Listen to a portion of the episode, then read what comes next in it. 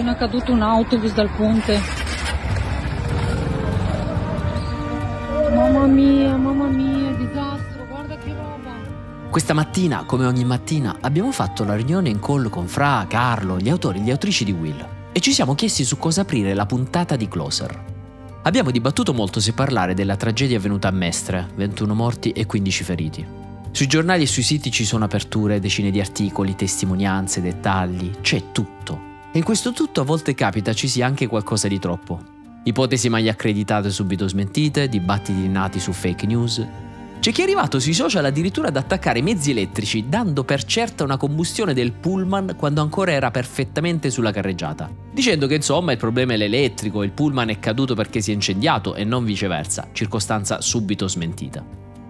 Ecco, ci siamo chiesti cosa avremmo potuto dire noi di minimamente utile che non fosse già stato detto e che non rischiasse di aggiungersi al rumore attorno alla vicenda. Così, al termine della discussione, abbiamo deciso che no, non avremmo aperto questa puntata su quello che è avvenuto a Mestre. Da una parte perché in Closer non ci occupiamo di cronaca stretta, che tra l'altro è fatta molto meglio di noi dai giornalisti in queste ore inviati sul campo. Dall'altra, Closer nasce proprio per cercare di fare chiarezza sulle notizie più importanti della giornata e vuole cercare di evitare il rumore attorno a esse, quello che può dare adito a inesattezze, illusioni, tossicità e in definitiva a una cattiva informazione.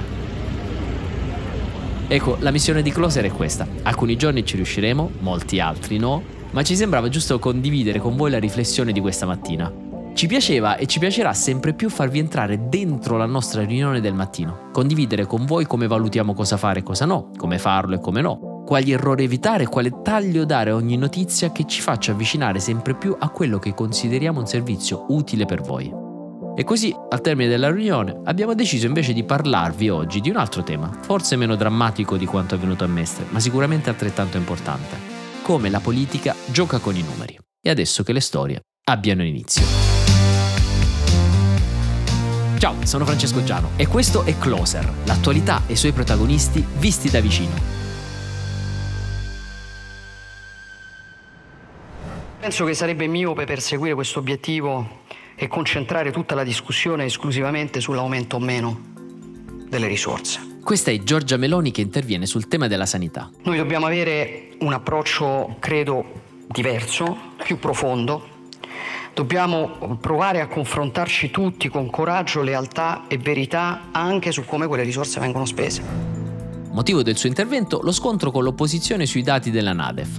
È successo praticamente uno scambio di post, una guerra di post tra PD e Fratelli d'Italia. Inizia il PD che pubblica un post dal titolo Tagli, tagli, ancora tagli, quindi dà i dati della spesa sanitaria prevista in confronto al PIL. Dice nel 2022 investiamo il 6,7% del PIL in sanità, nel 2026 grazie a questo governo quella cifra scenderà al 6,1%, quindi un taglio drastico. Risponde Fratelli d'Italia con un post, nessun taglio alla sanità, PD, basta balle, e mette i suoi dati, questa volta in valori assoluti, delle spese della sanità per anno.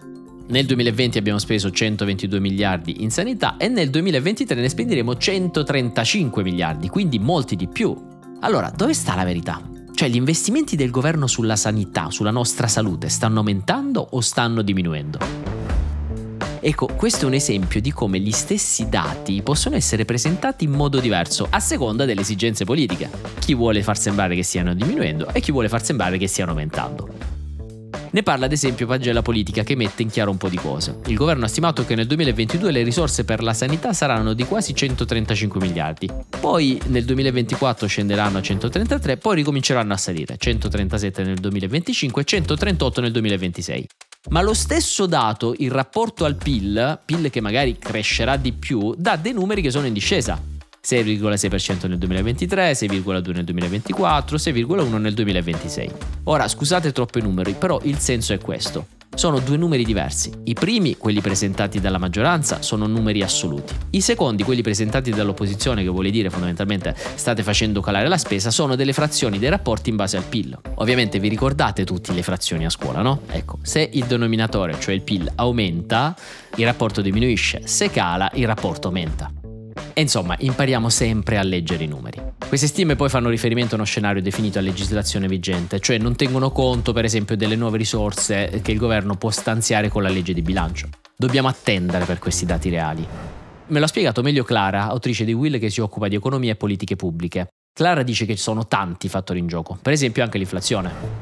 Allora, è vero, la spesa sanitaria in valore assoluto aumenta, però non si sta considerando l'inflazione, cioè già l'anno scorso la metà della, dell'aumento della spesa sanitaria era andata a coprire i maggiori costi legati all'aumento dei costi dell'energia. Um, e se si prende, se si fa un paragone con il 2019, quindi prima che ci fosse la pandemia, prima che ci fosse l'inflazione, l'aumento della spesa sanitaria è intorno al 10%, che è esattamente il valore del, dell'aumento dei prezzi. Clara dice che quello che manca però è un senso di urgenza per un tema così importante per il nostro paese. Questo è il momento per fare di più, investire più risorse per eh, recuperare quanto perso durante la pandemia. Una cosa fra tutti, tutte le mancate diagnosi eh, oncologiche che sono state ritardate, gli screening, la prevenzione. Ho chiesto a Clara di farmi un altro esempio. L'ho provocata e le ho chiesto di dirmi su quale altro dato si potrebbe costruire lo stesso gioco tra le parti. Un altro esempio che mi viene in mente sono ehm, i 10 miliardi annunciati per ridurre il cuneo fiscale, quindi stipendi più alti per tutti. In realtà no, perché questi 10 miliardi servono solamente per coprire eh, il taglio che risale già all'inizio del 2022 quando ancora c'era il governo Draghi, quindi è semplicemente per mantenere quello che c'è già. C'è un'altra persona che dieci anni fa parlava dello stesso tema, era Beppe Grillo. Sentite cosa diceva in questo spettacolo sui dati che forniva l'allora premier Silvio Berlusconi sull'inflazione. Per esempio diceva eh, che per esempio l'inflazione nel 2005 era al 2,1%, mentre gli stipendi e i salari erano aumentati del 3,6%. Quindi va bene la situazione. Ha dato due percentuali esatte, dati Instat, mentendo come un cane. Qui Grillo ci dava un esempio diverso, cioè di come due dati giusti possono essere manipolati se vengono rapportati rispetto a periodi diversi. Perché cosa ha fatto? Ha preso due percentuali giuste ma l'ha paragonati in due periodi diversi. Cioè ha preso eh, i, i, gli aumenti di stipendi e salari nei, nei, cinque anni, dal 2001 al 2005, e l'inflazione solo del 2005. Hai capito? Se paragonavi l'inflazione nei cinque anni, l'inflazione arrivava al 9,6%, quindi gli stipendi erano aumentati di 3,6%, voleva dire che gli stipendi erano calati del 6%. E voilà, il gioco è fatto. Avere tanti dati, lo diciamo sempre, serve per avere un dibattito informato. I dati sono imprescindibili, ma facciamo sempre attenzione perché possono essere anche uno strumento malizioso per veicolare messaggi fuorvianti. Su un punto però va detto che il governo sta parlando chiaro. Uh, anche il ministro della salute è intervenuto, ha ribadito che i soldi che mettiamo nella sanità sono investimenti, non una spesa, ma dobbiamo spenderli bene. In questo anno ho trovato un sistema sanitario nazionale in parte ingolfato, un sistema nazionale che veniva duramente provato dal Covid, ma parto da quello che è il vero punto di eccellenza che sono gli operatori. Noi abbiamo tra i migliori operatori sanitari al mondo, il nostro sistema sanitario nazionale è invidiato al mondo. Quindi il sistema è ingolfato, è sorretto dai nostri operatori, che è una cosa che dicono spesso i politici. Ma il punto è che spendiamo i soldi male. E a proposito di dati, questa volta presentati in maniera giusta un po' da tutti, ci sono quattro dati che ci hanno colpito. Uh, li scrive ad esempio la stampa che cita i numeri del rapporto Gimbe. Primo, senza risorse aggiuntive si rischia il tracollo perché l'anno prossimo la spesa sanitaria scenderà di 2 miliardi. Proprio mentre dobbiamo fare la riforma della sanità territoriale, dobbiamo abbattere le liste d'attesa, dobbiamo evitare che sempre più medici e infermieri vadano dal pubblico al privato. Secondo, servono soldi in più per sostenere gli investimenti del PNRR. Per esempio, nel piano dobbiamo costruire nuove case di comunità per la sanità territoriale, ma in quelle case poi tu ci devi mettere gli operatori sanitari e quei soldi li devi prendere dal fondo sanitario, non li puoi prendere dal PNRR. Terzo, l'Italia nel 2022 ha speso 3.000 euro pro capite, cioè per persona, in sanità pubblica. La Francia, per capirci, ne ha spesi 5.500 per persona. La Germania 6.600 per persona, il doppio rispetto all'Italia. Ultimo dato, secondo l'Istat nel 2022 hanno rinunciato alle cure 4 milioni di italiani. Addirittura in questo dato non vengono considerate le visite dentistiche, che pure ci servono, ma solo altre particolari visite specialistiche. Ovviamente qui non abbiamo toccato tantissimi temi, per esempio il rapporto tra sanità pubblica, privata e convenzionata, o come nel merito le regioni spendono i soldi. Ma i numeri che abbiamo visto e quelli su cui c'è accordo fotografano una situazione abbastanza chiara. Il nostro sistema sanitario è in difficoltà. Infatti da almeno 15 anni il gioco è sempre lo stesso quando ci si avvicina alla legge di bilancio e lo vedremo anche nelle prossime settimane. Il ministro della Sanità chiede soldi al governo per il suo ministero, domanda che a volte viene accolta e altre no. So, What'll it be then? You can go back to your regular life and forget any of this ever happened, or you can know the truth about the universe. Questa è Barbie Stramba che propone alla Barbie interpretata da Margot Robbie, simbolo della perfezione, una scelta difficilissima. Indossare le scomodissime stiletto rosa o delle comodissime Birkenstock marroni. Barbie reagisce con orrore, ma la scelta è inevitabile. Nel film la scarpa iconica compare per ben due volte. Secondo la piattaforma di shopping online List, dopo il film le ricerche per le scarpe Birkenstock sono aumentate del 110%, quindi più che raddoppiate. Oggi la Birkenstock si quota in borsa. Uh, la società è controllata dalla Hellcatterlon, che fondamentalmente è associata al leader mondiale del lusso Louis Vuitton e al suo capo Bernard Arnault. Punta a raggiungere un miliardo e mezzo di dollari per una valutazione tra i 7 e i 9 miliardi. La cifra è enorme, eh, questa storia è una delle più affascinanti secondo me della storia della moda. La storia di Birkenstock inizia nel 1774.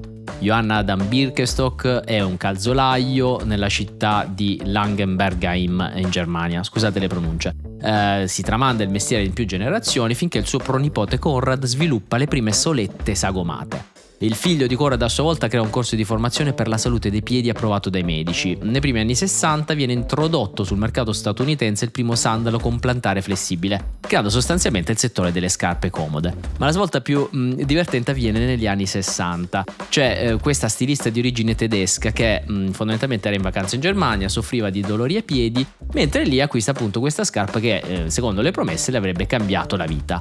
Questa stilista di origine tedesca che viveva in Canada prova a importare le Birkenstock in America ma viene rifiutata da tutti i negozi di scarpe. Questa scarpa, le dicono, è troppo semplice, nessuno um, la vorrebbe comprare.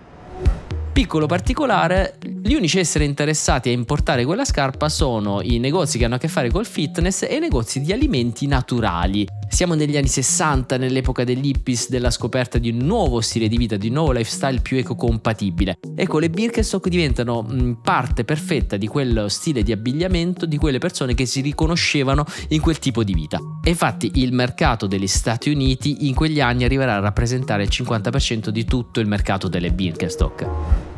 Passano gli anni, durante gli anni 70 le scarpe vivono un po' un momento di crisi con la moda, però durante gli anni 80 ritornano quando le donne entrano nei luoghi di lavoro, tra cui le fabbriche, gli ospedali, eccetera, in numeri molto più grandi e preferiscono insomma le Birkenstock come scarpe comode per lavorare. Infatti si calcola che il 72% eh, dei clienti delle Birkenstock siano donne. C'è questo articolo bellissimo del New York Times del 1992 addirittura in cui appunto la, la, fashion stylist del New York Times analizzava il valore delle Birkenstock e le diceva le Birkenstock sono una dichiarazione anti-sfarzo. Uh, gli anni 80 erano sfarzosi ed eleganti, queste scarpe letteralmente sono quelle che ti rappresentano con i piedi per terra. Le Birkenstock sono un po' oh, come quei prodotti che quando tu li compri e li mostri al mondo esprimono autenticità e buone intenzioni. Questa esperta faceva altri esempi tipo la Pepsi, The Body Shop o il gelato Ben Jerry che ha una lunga storia di, di brand activism alle spalle. Le Birkenstock a loro volta riportano la natura, hanno un'aura quasi di virtuosismo ecologico. Cosa succede all'azienda? Nel 2012 i tre figli, i tre eredi della Birkenstock ehm, non riescono a mettersi d'accordo sulla gestione e decidono di affidarla a dei professionisti e a dei fondi e il business esplode ancora di più.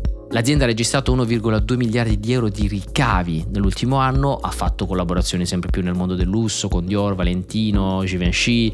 Oggi ha circa 6.000 impiegati e un fatturato di circa 600 milioni di euro annuale, eh, in salita del 18% rispetto all'anno precedente merito anche della comunicazione che è stata fatta, di come è stato sfruttato il mondo dell'entertainment. Nel film di Barbie, ne parlavamo oggi in redazione, la mossa è stata pazzesca. Il tema principale del film infatti è la presa di consapevolezza da parte di Barbie di andare bene anche se imperfetta. E quando nel finale Barbie sceglie di lasciare Barbieland per andare nel mondo reale, indossa proprio un paio di Birkenstock rosa. Quella scarpa appunto diventa il simbolo del cambiamento. Barbie, prima conservatrice sottomessa all'idea della perfezione, si libera quasi cambiando scarpe, è quasi l'antitesi di, di Cenerentola. E insomma è un caso fantastico di come eh, la moda e l'entertainment si possano contaminare eh, a vicenda. E noi con questa storia di marketing geniale, diciamo, vi, vi, salutiamo. Io auguro un buon onomastico per chi ci crede, ovviamente a tutti Francesco e le Francesche eh, d'Italia. Io ci tengo tantissimo da buon terrone. Continuate a darmi feedback eh, su come vorreste eh, questo podcast e alla prossima puntata.